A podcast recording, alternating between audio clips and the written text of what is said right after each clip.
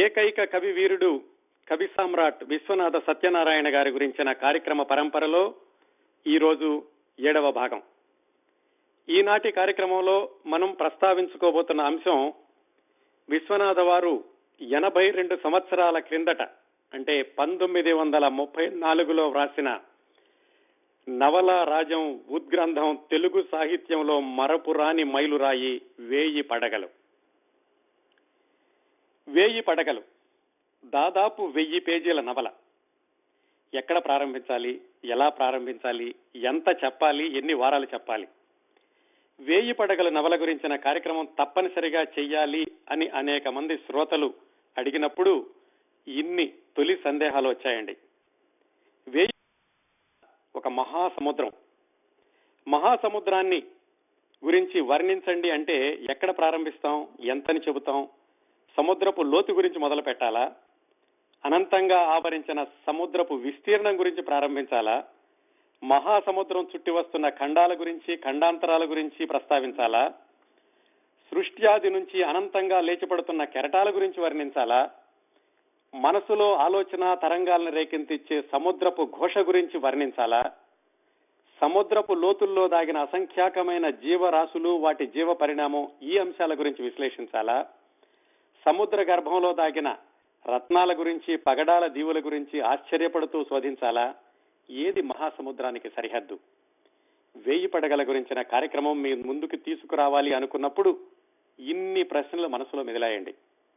వేయి పడగలు నవల కథాంశం గురించి మాట్లాడాలా, కథలోని నైపుణ్యం గురించి మాట్లాడాలా, కథ కంటే ముందుగా పాత్రలను పరిచయం చేయాలా, కథని ముందు క్లుప్తంగా పరిచయం చేసి వివరాల్లోకి వెళ్లాలా, ఆనాటి సామాజిక పరిస్థితులకి నవల ఎలా అద్దం పట్టిందో విశ్లేషించాలా, డజన్ల కొద్దీ ఉన్న పాత్రలు, వందల కొద్దీ ఉన్న ఉపకథలు, వీటన్నిటినీ సమన్వయీకరిస్తూ నవల సమగ్ర స్వరూపాన్ని ప్రసంగాల్లో ఎలా ఇమర్చాలి? ఇవన్నీ ఒక ఎత్తు అయితే, ఈ నవల రచనలో విశ్వనాథ గారు ప్రదర్శించిన సాహితీ విశ్వరూపం, భాష, శైలి, కథనం, స్పృశించిన అంశాలు, ఆయన వెలిబుచ్చిన అభిప్రాయాలు, చేసిన విశ్లేషణలు, ప్రతిపాదించిన భావాలు ఎన్నింటిని స్పృశించాలి? ఇన్ని ప్రశ్నల పరంపరని పరిష్కరించుకుంటూ వేయి పడగల నవల గురించిన ఈ కార్యక్రమాన్ని మీ ముందుకు తీసుకొచ్చే సాహసం చేస్తున్నా. వేయి పడగల నవలని నాకంటే ఎక్కువ సార్లు చదివిన వాళ్ళు, ఇంతకంటే లోతుగా అధ్యయనం చేసిన వాళ్ళు, ఈ నవలని అభిమానించేవాళ్ళు, ఆరాధించేవాళ్ళు, విమర్శించేవాళ్ళు మీలో చాలా మంది ఉన్నారన్న విషయాన్ని నేను జ్ఞప్తిలో ఉంచుకునే ఈ కార్యక్రమాన్ని మీ ముందుకి తీసుకొస్తున్నానని సవినయంగా మనవి చేస్తున్నాను. ఈ వివరణలో, విశ్లేషణలో ఎక్కడైనా పొరపాట్లు ఉన్నాయనిపిస్తే మీరు నిరభ్యంతరంగా సవరించవచ్చండి. ఈ నవల గురించి ఒక్క వాక్యం చెప్పండి అంటే నాకు స్ఫురించేది ఇరవైవ శతాబ్దంలో తెలుగు సాహిత్యంలో జరిగిన మహాద్భుతం, అనితర సాధ్యమైన అపూర్వ సృష్టి వేయి పడగల నవల. ఈ పేరు చూసి చాలా మంది ఈ నవల ఏదో జానపద నవలో, పౌరాణిక నవలో అనుకునే అవకాశం ఉంది. నిజానికి వేయి పడగలు పూర్తిగా సాంఘిక నవల. పంతొమ్మిది వందల ముప్పై నాలుగులో విశ్వనాథ వారు తొమ్మిది వందల తొంభై తొమ్మిది తెల్లఠావుల నిండా రాయాలి అని నియమం పెట్టుకుని ఇరవై తొమ్మిది రోజుల్లో ఏక బిగిన డిక్టేట్ చేసిన నవల వేయి పడగలు. ఆయన అనర్గళంగా, ఆసువుగా చెప్పుకుంటూ వెళుతుంటే ఆయన తమ్ముడు వెంకటేశ్వరరావు గారు తొమ్మిది వందల తొంభై ఐదు తొమ్మిది వందల తొంభై తొమ్మిది తెల్ల కాగితాలని నింపుకుంటూ వెళ్లారు. ఈ విశేషాలు ఇంకా మరికొద్ది నిమిషాల్లో వివరంగా చెప్తాను. ఇరవైవ శతాబ్దంలో ప్రపంచ సాహితీ చరిత్రలోనే ఏ రచయిత అయినా ఇరవై తొమ్మిది రోజుల్లో తొమ్మిది వందల తొంభై తొమ్మిది పేజీల సృజనాత్మక కాల్పనిక నవలని వ్రాశారా అనేది నాకైతే ఇతమిద్దంగా తెలియదు. కానీ భారతీయ సాహిత్య చరిత్రలో మాత్రం ఇదొక అరుదైన, ప్రత్యేకమైన సంఘటన అని ఖచ్చితంగా చెప్పచ్చు.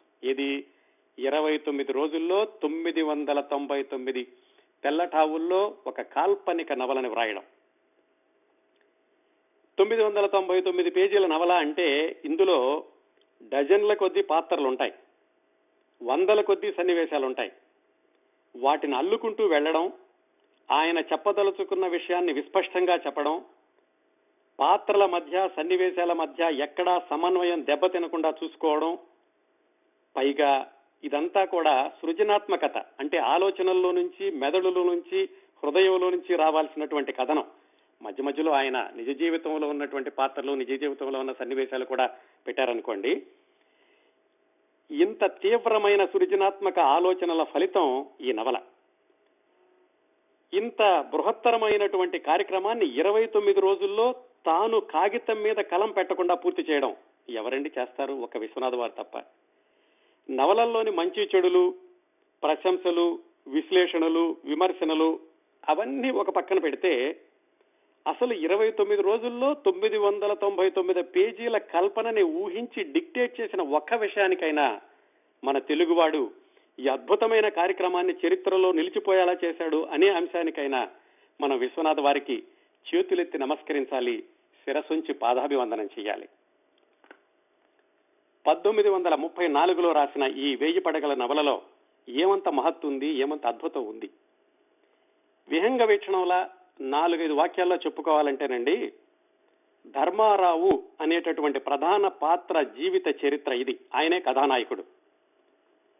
ఒక వ్యక్తి జీవిత చరిత్ర అంటే అతను పుట్టిన, పెరిగిన, తిరిగిన, జీవించిన ప్రదేశాల చరిత్ర, అతని కుటుంబ చరిత్ర, అతని పూర్వీకుల చరిత్ర, అతను చేసిన వృత్తి వ్యాసంగాల చరిత్ర, అతనికి ఎదురైన అనుభవాల చరిత్ర, అతనితో కలిసి నడిచిన విభేదించిన వ్యక్తుల చరిత్ర, అతని జీవితపు జీవించినటువంటి సమాజపు చరిత్ర.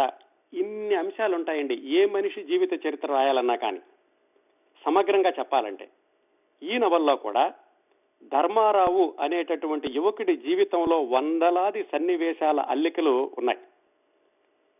ఇరవయవ శతాబ్దం మొదట్లో అంటే పంతొమ్మిది వందలు పంతొమ్మిది వందల ముప్పై ఆ ముప్పై ముప్పై ఐదు సంవత్సరాల్లో భారతదేశంలో, ముఖ్యంగా ఆంధ్రదేశంలో సంభవించినటువంటి ఆర్థిక, సాంస్కృతిక, వాణిజ్య పరిణామాలు, సనాతన ధర్మానికి ఎదురైనటువంటి గడ్డి పరి గడ్డు పరిస్థితులు, శతాబ్దాల విశ్వాసాలని పటాపంచలు చేస్తూ వెల్లువెత్తిన పాశ్చాత్య సంస్కృతి, పక్కదారి పడుతున్నటువంటి మానవ సంబంధాలు, సంగీతం, సాహిత్యం, నాట్యం, నాటకం, వైద్యం, ధ్యానయోగం, శ్లోకాలు, పద్యాలు, ఇన్ని అంశాలని ఈ వేయి పడగల నవలలో ధర్మారావు జీవిత చరిత్ర రూపంలో చర్చించారు విశ్వనాథ సత్యనారాయణ గారు. ఇన్ని విషయాలు చెప్పానని చెప్పేసి ఇదేదో సిద్ధాంత గ్రంథమో, లేకపోతే చరిత్ర గ్రంథమో, లేకపోతే జాగ్రఫీనో, ఒక ఫైనాన్స్ గ్రంథమో అనుకోవద్దండి. వీటన్నింటి గురించి లోతుగా ఆలోచించకుండా చదివినా కానీ ఇదొక అద్భుతమైన సాంఘిక కథ. కుటుంబాలు, అనుబంధాలు, స్నేహాలు, అపార్థాలు, ద్వేషాలు, అక్రమ సంబంధాలు, సహజీవనాలు, ఇన్ని రసాలని కూడా సమపాళ్లలో రంగరించిన పూర్తి సాంఘిక నవల వేయి పడగలు. కొంతమంది విశ్లేషకులు ఏమంటారంటే ఈ నవలని నవలేతిహాసం అని కూడా అంటారు, అంటే నవలల్లో ఇతిహాసం లాంటిది అని. అంటే ఎలాగంటే ఇప్పుడు మహాభారతాన్ని తీసుకున్నాం అనుకోండి, దాంట్లో ప్రధాన కథతో పాటుగా వందలాది ఉపకథలు, డజన్ల కొద్ది పాత్రలు వస్తుంటాయి. వేయి పడగల నవల కూడా అచ్చం అలాగే ఉంటుందండి. అందుకే ఈ వేయి పడగల్ని మహాభారతంతో పోల్చి నవలల్లో ఇతిహాసం అనదగినటువంటిది అని చాలా మంది విశ్లేషకులు చెబుతూ ఉంటారు. ఈ వేయి పడగలు నవల కథాంశంలోకి, సన్నివేశాల్లోకి, పాత్రల పరిచయంలోకి వెళ్లబోయే ముందు అసలు విశ్వనాథ సత్యనారాయణ గారికి ఈ వేయి పడగల నవలని ఇరవై తొమ్మిది రోజుల్లోనే పూర్తి చేయాలని, తొమ్మిది వందల తొంభై తొమ్మిది ఠావుల్లోనే వ్రాయాలని నియమం ఎందుకు పెట్టుకున్నారు? ఈ నవల వ్రాసేటప్పటికీ ఆయన వ్యక్తిగత జీవితం ఎలా ఉంది?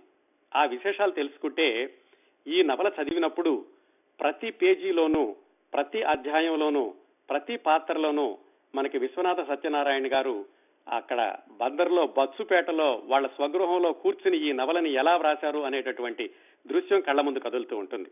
ఇది ఇవన్నీ తెలుసుకుంటే ఆ విశేషాల్లోకి వెళదాం. మొట్టమొదటి వారం చెప్పినట్టుగా విశ్వనాథ సత్యనారాయణ గారు పంతొమ్మిది వందల ఇరవై ఇరవై ఒకటి ప్రాంతంలో బందర్ నోబుల్ కాలేజీలో చదువుకుంటూ ఉండేవాళ్ళు. అక్కడ డిగ్రీ తప్పారు. డిగ్రీ తప్పాక ఆయనకి మళ్లీ డిగ్రీ పూర్తి చేయడానికి దాదాపుగా ఏడు సంవత్సరాలు పట్టింది, పంతొమ్మిది వందల ఇరవై ఒకటి నుంచి ఇరవై ఎనిమిది వరకు అనుకుంటాను. ఆ రోజుల్లో ఆయన బందర్లోనే నేషనల్ కాలేజీలో తెలుగు ట్యూటర్గా పనిచేశారు. పంతొమ్మిది వందల ఇరవై ఎనిమిదిలో బిఏ పూర్తయ్యాక అదే సమయంలో దాదాపుగా అటు ఇటుగా ఆయన మద్రాసు యూనివర్సిటీ నుంచి సంస్కృతంలో కూడా డిగ్రీ తీసుకున్నారు. అది తీసుకున్నాక ఆయన బందర్లోనే హిందూ కాలేజీలో కొంతకాలం తెలుగు లెక్చరర్ గా పనిచేసి అక్కడి నుంచి గుంటూరులో ఆంధ్ర క్రిస్టియన్ కాలేజీకి లెక్చరర్ గా వెళ్లారు. అక్కడ ఆయన ఉద్యోగం చేస్తున్నప్పుడు చాలా కొద్ది నెలలు మాత్రమే చేశారు, సంవత్సరం కూడా పూర్తిగా చేశారో లేదో. గుంటూరులోను ఒక సంఘటన జరిగింది. ఏమిటంటే, ఆ కాలేజీలో కొంతమంది కుర్రాళ్లు వివేకానంద స్వామి ఫోటోని తీసుకొచ్చి కాళ్ల కింద వేసి తొక్కి దాన్ని చింపేయడం, నానా మాటలు అనడం అనేటటువంటి ఒక సంఘటన జరిగింది. ఎందుకు అంటే, అప్పుడెప్పుడో వివేకానందుడు ఇతర మతాల గురించి అన్నాడని ఎవరో అన్నారని, అందుకని చెప్పి ఈ కుర్రవాళ్ళందరూ ఆయన ఫోటోని కిందేసి తొక్కేశారు. అది కాలేజీలో ఉన్నటువంటి వేరే కుర్రవాళ్ల బృందం కూడా చూసింది. వాళ్ళు చూసి దాన్ని వ్యతిరేకించారు, ఎందుకు ఇలా చేస్తారు మీరు అని.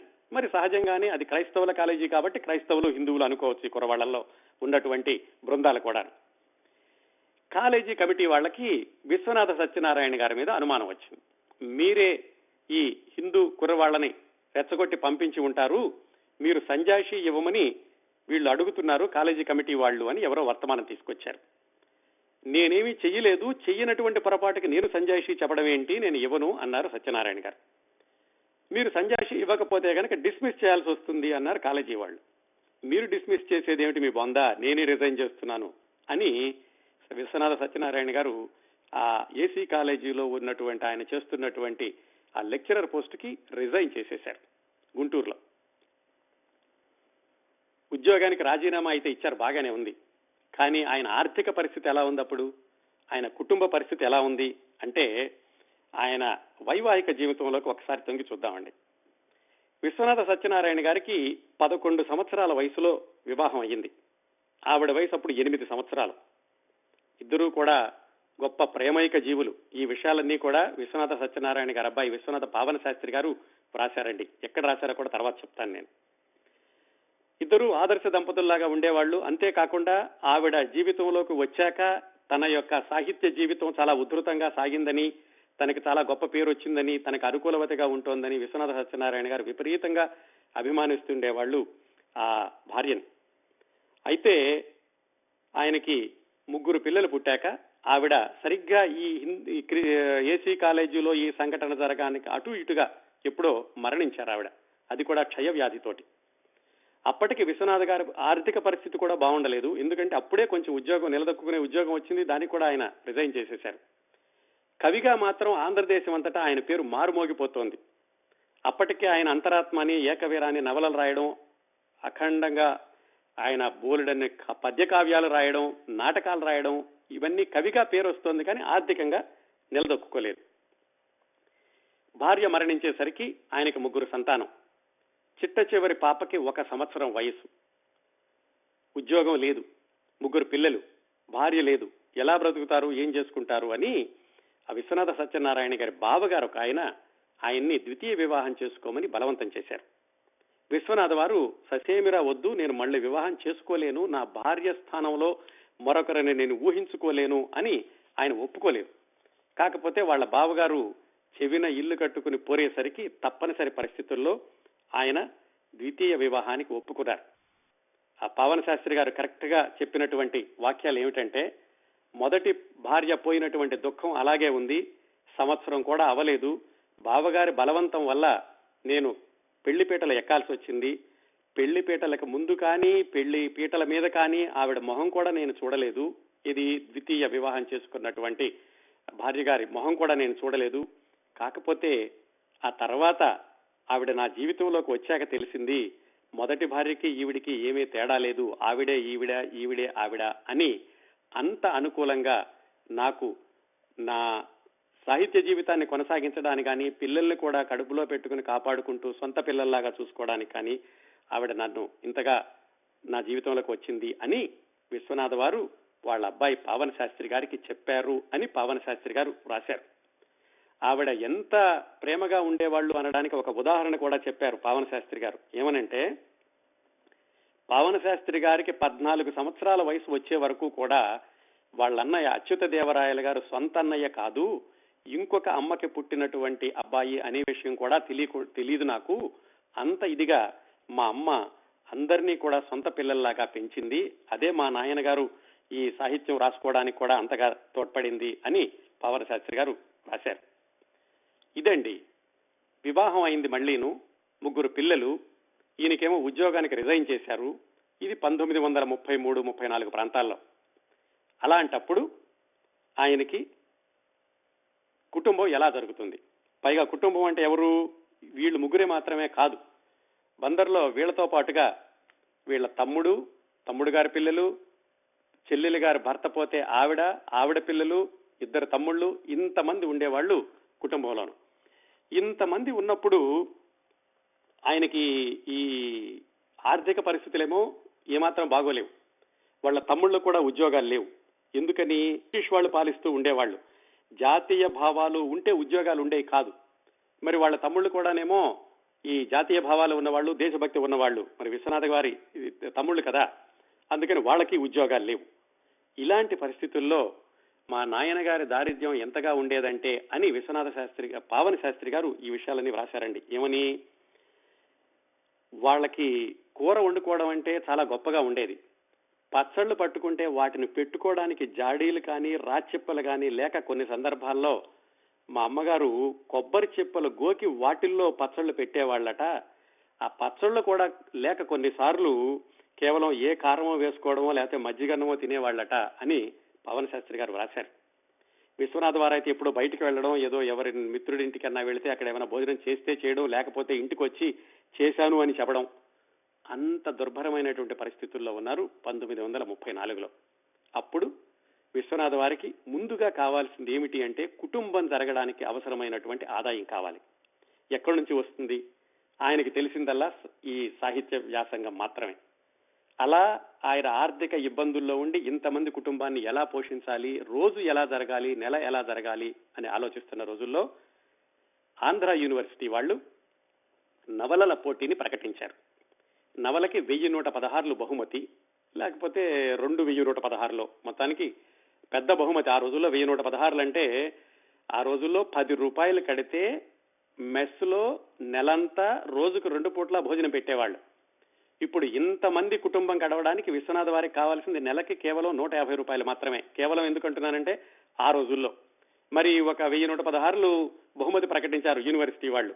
బహుశా మరి ఆ బహుమతే కనుక వస్తే తప్పనిసరిగా ఒక ఐదు ఆరు నెలలు తేలిగ్గా గడిచిపోతుంది కుటుంబం. అందుకని చెప్పి ఆయన సరస్వతి ఉపాసన తర్వాత ముందు కనీసం కుటుంబం గడవాలి కాబట్టి ఆ పోటీలో పాల్గొనాలి అని నిశ్చయించుకున్నారు. నిశ్చయించుకుని ఆయనకి జ్యోతిష్యం మీద నమ్మకం ఉండేది. బందర్లోనే ఒక జ్యోతిష్యుడి దగ్గరికి వెళ్ళారు.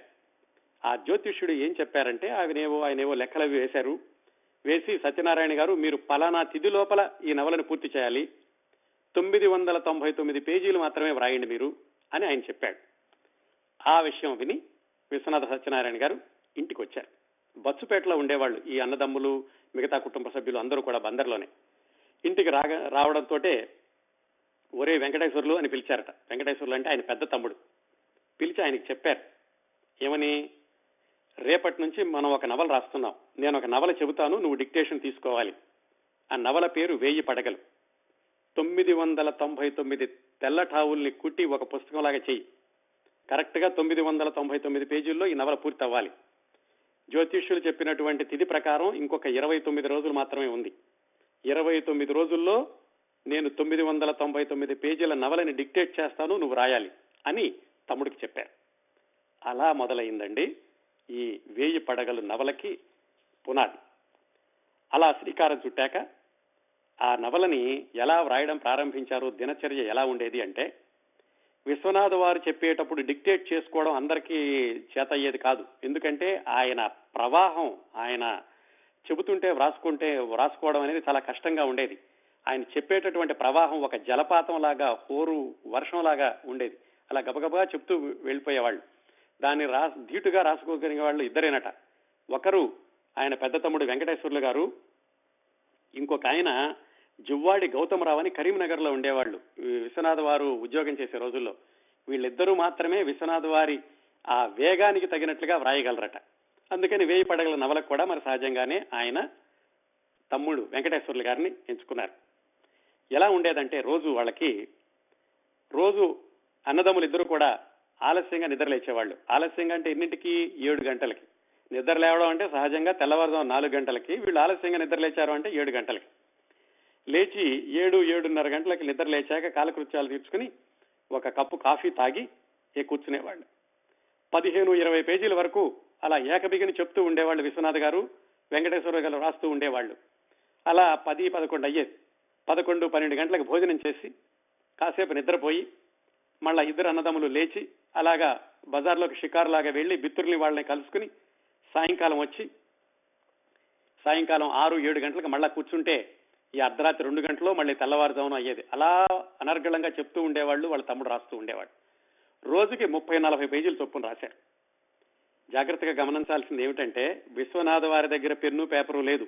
తమ్ముడు రాస్తున్నాడు, తాను చెప్పింది ఆయనకే గుర్తుండాలి. అంటే ఇప్పుడు అష్టావధానం శతావధానం చూస్తాను చూడండి, అలాగా అనమాట. పైగా మరి వెయ్యి పేజీల నవల రాస్తున్నప్పుడు ఎన్నో పాత్రలు వస్తుంటాయి, ఎన్నో సన్నివేశాలు వస్తుంటాయి. నిన్న ఏం చెప్పాను, మరి పది రోజుల క్రితం ఆ పాత్ర అలా మాట్లాడింది కదా, ఆ పాత్రకి ఈ పాత్రకి సంబంధం ఏమిటి, అరే అబ్బాయి నేను ఎంతవరకు చెప్పానో చెప్పు, ఇలాంటి ప్రశ్నలు ఏమీ లేవు. అసలు వెనక్కి తిరిగి చూసుకోవడం అన్న ప్రశ్నే లేదు. ఎందుకంటే టైం లేదు, సమయం లేదు. తొమ్మిది వందల తొంభై తొమ్మిది పేజీలు రాయాలి, ఇరవై తొమ్మిది రోజుల్లో పూర్తవ్వాలి. వెనక్కి తిరిగి చూసుకునేటటువంటి సమస్య లేదు, దిద్దుబాట్లు కొట్టివేతలు ఏమీ లేవు. అలా రాశారండి ఇరవై తొమ్మిది రోజుల్లో తొమ్మిది వందల తొంభై తొమ్మిది పేజీల వేయి పడగల నవలని. చెప్పాను కదా ఎందుకు అంత హడావుడిగా రాయాలి, ఎందుకు అంత ఖచ్చితంగా రాయాలి అంటే ఇదిగో ఆయన ఉన్నటువంటి ఆర్థిక పరిస్థితులు, పరిస్థితుల్లోనూ ఆదాయం రావాల్సినటువంటి అవసరం. అలాగా ఈ నవలని ఇరవై తొమ్మిది రోజుల్లో తొమ్మిది వందల తొంభై తొమ్మిది పేజీలు పూర్తి చేశారు. మరి ఎక్కడికి అవ్వాలి? తొమ్మిది వందల తొంభై రో తొంభై తొమ్మిదవ పేజీలో ఏ చివరి వాక్యం వస్తే అదే నవలకి చివరి వాక్యం అవ్వాలి. అంటే ఆయన ఆలోచనల్లో ఎంత సమన్వయం ఉండాలో ఆలోచించండి. ఒక్కసారి నవల చదవడం ప్రారంభించాక ఈ విషయాలని మనం గుర్తుపెట్టుకుంటే మనకు ఆశ్చర్యం వేస్తుందండి. అది ఏమంటారు, అసలు మన ఊహకు అందదు ఆయన ఎలా రాశారు అనేది. ఇంగ్లీష్లో కరెక్ట్గా చెప్పాలంటే మైండ్ బ్లోయింగ్ అంటారు చూడండి. అలాగా ఆయన ఈ నవలలో వ్రాసినటువంటి వివరాలు, సూక్ష్మాతి సూక్ష్మమైనటువంటి విశేషాలు. ఇంతకుముందే చాలాసార్లు చెప్పుకున్నాం ఆయన స్క్రీన్ ప్లేగా రాస్తారని. నవల చదువుతుంటే మనం అందులోకి వెళ్ళినట్లే ఉంటుంది. మనం చదువుతుంటే మనం అందులోకి వెళ్ళాలి అంటే రచయితగా విశ్వనాథ వారు ఆయన మనోనేత్రంతో ఆ పాత్రలన్నిటితోటి మాట్లాడాలి, ఆ సందర్భాల్లోకి వెళ్ళాలి, అక్కడ నివసించాలి, అక్కడ నివసించినటువంటి ఆ సందర్భ ఆయన భాషతోటి శైలితోటి మనకి దాన్ని తర్జుమా చేయాలి. అప్పుడు మాత్రమే మనం ఆ నవల చదివినప్పుడు మనం దానిలోకి వెళ్తాం.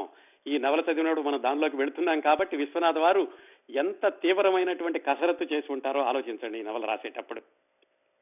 ఆ విధంగా ఇరవై తొమ్మిది రోజుల్లో తొమ్మిది వందల తొంభై తొమ్మిది పేజీలు పూర్తి చేశారు వేయి పడగలు నవలని.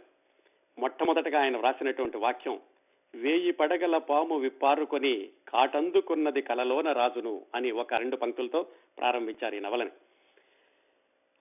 ఈ నవలను రాసేటప్పుడు పొద్దున్నే కాఫీ తాగుతారనుకున్నాం కదా, ఆ సందర్భంలో పవన శాస్త్రి గారు ఒక విషయం చెప్పారు. ఏమిటంటే ఇలాగా బందర్లో ఉన్నప్పుడు ఉద్యోగం లేనప్పుడు ఇంతమందితోటి ఒకరోజు భోజనం ఉండి లేక ఇలాంటి జరుగుతూ ఉన్నప్పుడు ఆయనకి ఒక పూట భోజనమే అలవాటైంది. దాంతో కాఫీ తాగడం ఎక్కువగా ఆయనకు అలవాటైంది. రోజుకి నాలుగైదు సార్లు కాఫీ తాగేవాళ్ళట. అయితే అక్కడ కూడా ఒక చిక్కుంది. మరి ఇంట్లో కాఫీ పెట్టాలంటే భోజనానికే అస్తూపిస్తుగా ఉన్నప్పుడు కాఫీ కావాల్సినటువంటి వెచ్చాలు పాలు ఇవన్నీ కూడా ఎక్కడి నుంచి వస్తాయి? పైగా అందరికీ కాఫీ పెట్టాలంటే మరి ఇంకా ఎక్కువతో ఖర్చుతో కూడుకున్నటువంటి పని. మరి కాఫీ తాకుండా విశ్వనాథ వారు ఉండలేరు. ఉండలేకపోవడమే కదా ఆయన డిక్టేట్ చేయాలి కూడా. ఇరవై తొమ్మిది రోజులు ఒక వ్రతం లాగా డిక్టేట్ చేయాలి ఈ నవల్ని. అందుకనట ఆయన ఒక పావలా ఇచ్చి వాళ్ళ పెద్ద అబ్బాయిని పంపించి మరచెంబుతోటి కాఫీ తెప్పించుకుని దాన్నే రోజంతా కూడా చల్లపాటి పడిపోతే చల్లపడితే కొంచెం వెచ్చ చేయించుకుంటూ ఆరారుగా కాఫీ తాగుతూ ఈ నవలను డిక్టేట్ చేశారు. ఇదండి ఇంత కథ ఉంది ఈ వేయి పడగలు నవల వెనకాల. వేయి పడగలు నవల వ్రాసినటువంటి విశ్వనాథ వారి కృషి, ఆయన మానసికమైనటువంటి సంసిద్ధత, ఆయన మెదడులో జరిగినటువంటి సంఘర్షణ అంత తీవ్రంగా ఉంది ఈ నవల రాసేటప్పుడు. సరే, నవలు రాశారు, ఆంధ్ర యూనివర్సిటీ పోటీలకు పంపించారు. పోటీలకు పంపించినప్పుడు చాలా నవలు చాలా నవలలు వచ్చినాయి ఆ పోటీలకి. ఆ రోజుల్లో చలంగారు రాసినటువంటి మైదానం అన్న నవల కూడా ఆ పోటీకి వచ్చిందని అప్పట్లో వార్తలు వచ్చాయి. విశ్వనాథ వారి నవలతో పాటుగా అడవి బాపిరాజు గారు రాసినటువంటి నారాయణరావు అనే రెండో నవల కూడా ఆ పోటీలకు వెళ్ళింది. అడవి బాపిరాజు గారు చాలా మందికి తెలిసే ఉంటుంది. తెలుగు సాహిత్యంతో పరిచయం ఉన్న వాళ్ళందరికీ కూడా అడవి బాపిరాజు గారి పేరు తెలియకుండా ఉండదు. ఆయన కేవలం నవలా రచయితే కాకుండా కవి, భావ కవిత్వం రాస్తుండేవాళ్ళు, బొమ్మలు వేస్తుండేవాళ్ళు, శిల్పాలు చెక్కుతుండేవాళ్ళు. ఇంత బహుముఖ ప్రజ్ఞత్వం ఉన్నటువంటి రచయిత ఆ కాలంలో ఆ అడవి బాపిరాజు గారు ఒక్కరే. ఆయన మళ్ళీ విశ్వనాథ గారు ఇద్దరూ కూడా చాలా గాఢమైనటువంటి మిత్రులు. ఆయన్ని బావా అంటూ ఉండేవాళ్ళు, బాపి బావా అంటూ ఉండేవాడు విశ్వనాథ సత్యనారాయణ గారు. ఆ బాపిరాజు గారి గురించి, అడవి బాపిరాజు గారి గురించి విశ్వనాథ గారు ఒక పాటలాగా కూడా రాశారు. ఏమిటంటే, అతడు గీసిన గీత బొమ్మై, అతడు పలికిన పలుకు పాటై, అతని హృదయంలోని మెత్తన అర్ధ సత్యతి అయి, అతడు చూసిన చూపు మెరుపై, అతడు తలచిన తలపు వెలుగై, అతని జీవిత అతని జీవికలోని తియ్యన అమృత తియ్యన అమృత రసధుని అయి. ఇలాగ బాపిరాజు గారి గురించి విశ్వనాథ సత్యనారాయణ గారు ఒక చోట గేయంలాగా రాశారు. అలాగే ఆ మొట్టమొదట్లో అంటే పంతొమ్మిది వందల ఇరవై ప్రాంతాల్లో విశ్వనాథ గారు రాసినటువంటి కిన్నెరసాని పాటలు, ఆ మిగతా నవలలు, పుస్తకాలు ఏది రాసినా గానీ దానికి ముఖ చిత్రంగా అడవి బాపిరాజు గారే బొమ్మ వేస్తూ ఉండేవాళ్ళు.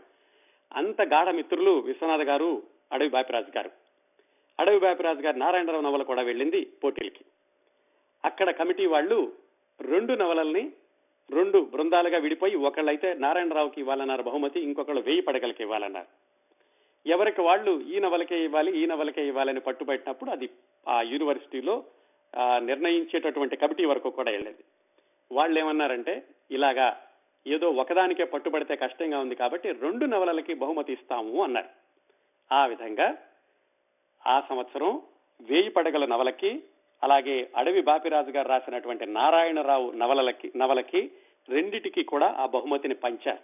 మరి వెయ్యి నూట పదహారులు పంచారో లేకపోతే చెరొక వెయ్యి నూట పదహారులు ఇచ్చారో కానీ మొత్తానికి ఆ విధంగా ఆంధ్ర విశ్వకళా పరిషత్, ఆంధ్ర యూనివర్సిటీ వాళ్ళు పెట్టినటువంటి పోటీల్లో వేయి పడగల నవలకి విశ్వనాథ వారు అనుకున్నట్టుగానే బహుమతి రావాలి అని వ్రాసినట్లుగానే దానికి బహుమతి వచ్చింది.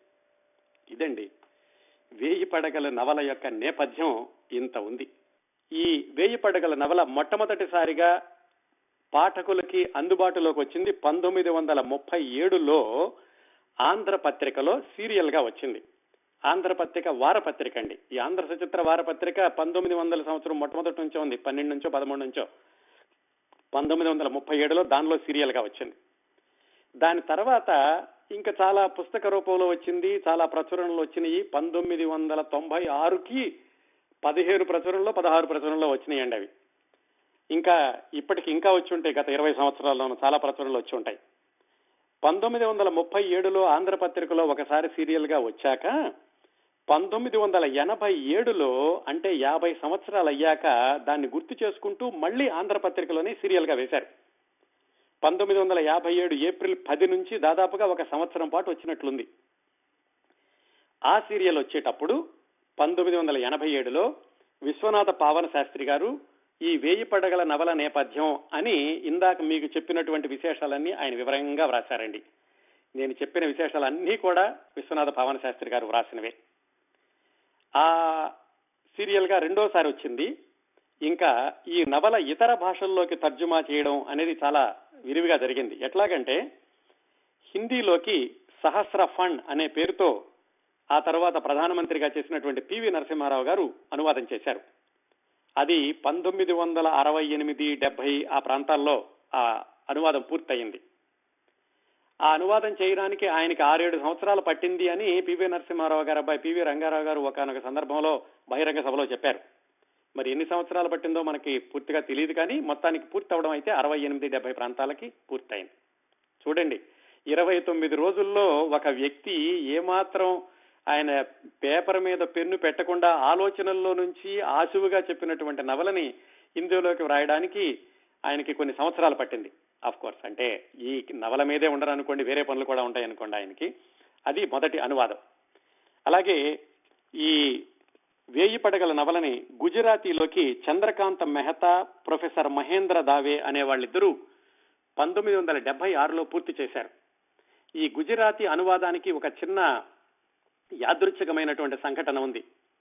ఏమిటంటే, పంతొమ్మిది వందల డెబ్బై ఆరు అక్టోబర్లో పదిహేడో తారీఖో పదహారో తారీఖో ఒకరోజు ఈ గుజరాతీ అనువాదాన్ని అప్పటి విద్యాశాఖ మంత్రి మండలి కృష్ణారావు గారు ఆ అనువాదం పుస్తకాన్ని తీసుకెళ్లి విశ్వనాథ సత్యనారాయణ గారికి ఇవ్వాలి విజయవాడలో.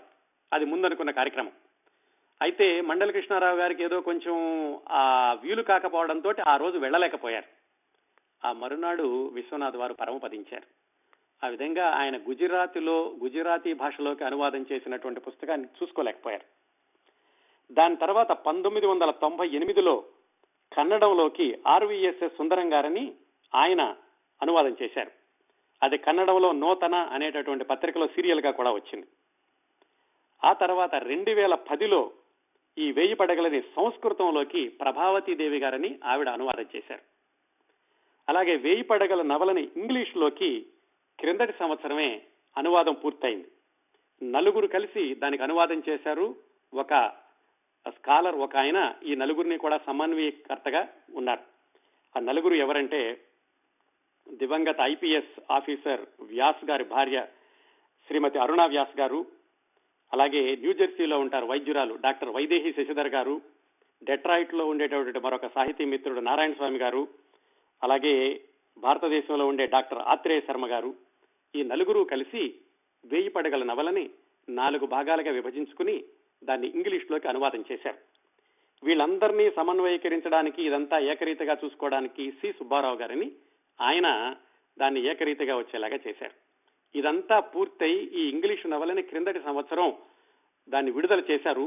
కానీ ఇంకా అది బహిరంగంగా పాఠకులకు అందుబాటులో లేదు అని తెలిసింది. బహుశా మరి మార్కెట్లో ఉందేమో, నాకైతే ఖరారుగా తెలీదు. అనువాదం అయితే పూర్తయింది. అది వేయి పడగలు ఇంగ్లీషు అనువాదం. తమిళంలో కూడా ఈ నవలను అనువాదం చేశారు అని నేను చదివాను. ఇంకా నాకు రూఢిగా చెప్పడానికి తేదీ తెలియట్లేదు, కానీ తమిళంలోకి అనువాదం చేసిన ఆయన పేరు డాక్టర్ సల్లారాధాకృష్ణ శర్మ గారు. ఆయన తమిళంలోకి ఈ వేయి పడగల నవలని అనువాదం చేశారు. ఈ విధంగా వివిధ భాషల్లోకి అనువాదం చేయబడింది ఈ వెయ్యి పేజీల నవల. వెయ్యి పేజీలు అని లెక్క ఎందుకు చెప్తున్నానంటే, విశ్వనాథ వారు రాసినటువంటి తొమ్మిది వందల తొంభై తొమ్మిది పేజీలు నా దగ్గర పంతొమ్మిది వందల తొంభై ఆరులో ముద్రణ అయినటువంటి పుస్తకం ఉందండి. ఇది పేజీల సంఖ్య దాదాపుగా ఏడు వందలు. కాకపోతే చాలా చిన్నక్షరాలు, సంభాషణలన్నింటినీ కూడా పేరాల్లో కలిపేసి ఉంటాయి. అలా కాకుండా సంభాషణలు విడివిడిగా రాసుకుంటూ వెళితే ఖచ్చితంగా ఇది పదిహేను వందల పేజీల పుస్తకం అవుతుంది. ఇదండి ఈ వేయి పడగల నవల వ్రాసినప్పటి నుంచి ఇప్పటి వరకు వచ్చినటువంటి అనువాదాలు, రెండు సార్లు సీరియల్స్ గా వచ్చినటువంటి వైనం. అంతేకాకుండా దీని మీద వందలాది వ్యాసాలు వచ్చాయి. కొన్ని డాక్టరేట్లు ఉన్నాయి, కొన్ని ఎంఫిల్స్ ఉన్నాయి. ఈ వేయి పడగలు సృష్టి నవల సృష్టించినటువంటి సంచలనం ఇప్పటికి కూడా ఆగలేదని చెప్పుకోవచ్చు. ఇంకొక విషయం చెప్తాను కథలోకి వెళ్ళబోయే ముందు. విశ్వనాథ వారి అన్ని రచనలకి ఉన్నట్లుగానే వేయి పడగల నవలకు కూడా విమర్శకులు చాలా మంది ఉన్నారు. ఎందుకు, ఏమని విమర్శిస్తారు? ముఖ్యంగా ఈ నవల్లో విశ్వనాథ వారు ఆధునికతని, అంటే సమాజంలో కొత్తగా వస్తున్నట్టు మార్పుల్ని నిరసించారు, వద్దన్నారు. సనాతన సంప్రదాయమే మంచిదన్నారు, అందుకే ఆయన ఛాందసవాది అని కొంతమంది వాదన. నిజానికి విశ్వనాథ సత్యనారాయణ గారు ఇలాంటి వాదనల గురించే ఒకచోట చెప్పారు. నేను మీకు రెండో వారంలో అనుకుంటా చెప్పాను ఈ విషయాన్ని. ఏమన్నారంటే, నా రచనలను పూర్తిగా చదివి ఒక అవగాహనకు రండి, చదవకుండానే విమర్శిస్తుంటే నేనేం చేసేది? నేను కాలంలోని ప్రతి ప్రతి లిప్తని చూశాను, ఎంతో మంది మనుషుల్ని నేను పరిశీలించాను. నేను ఆధునికతకి వ్యతిరేకిని కాదు, మార్పుని స్వీకరించకపోతే రచయిత మృతప్రాయుడవుతాడు.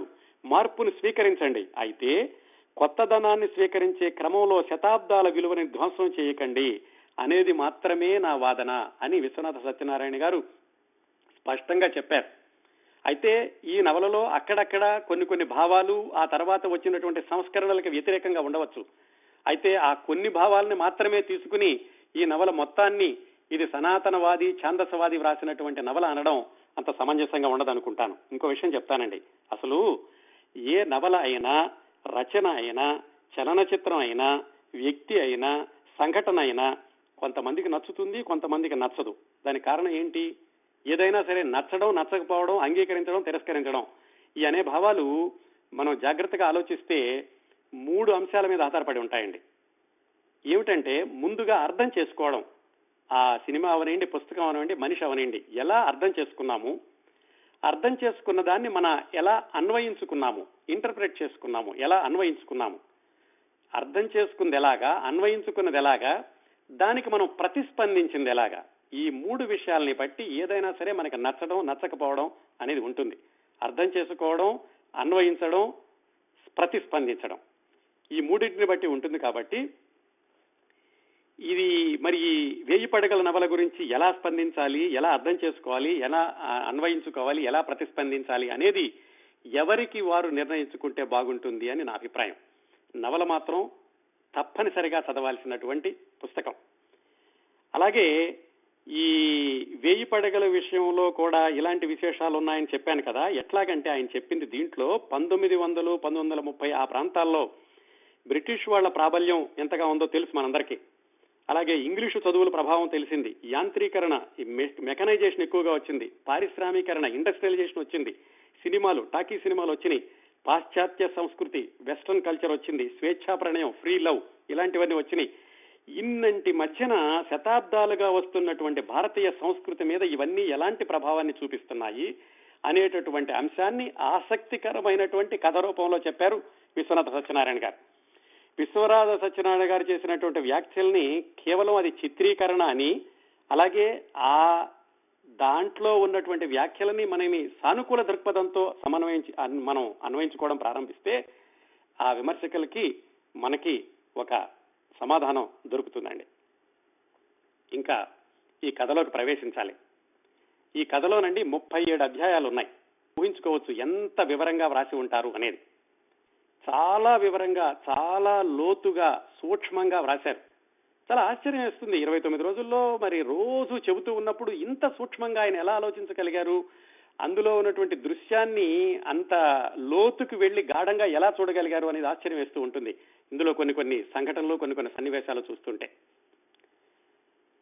ఇంకా ఈ కథలోకి మనం వచ్చేవారం ప్రవేశించాలండి.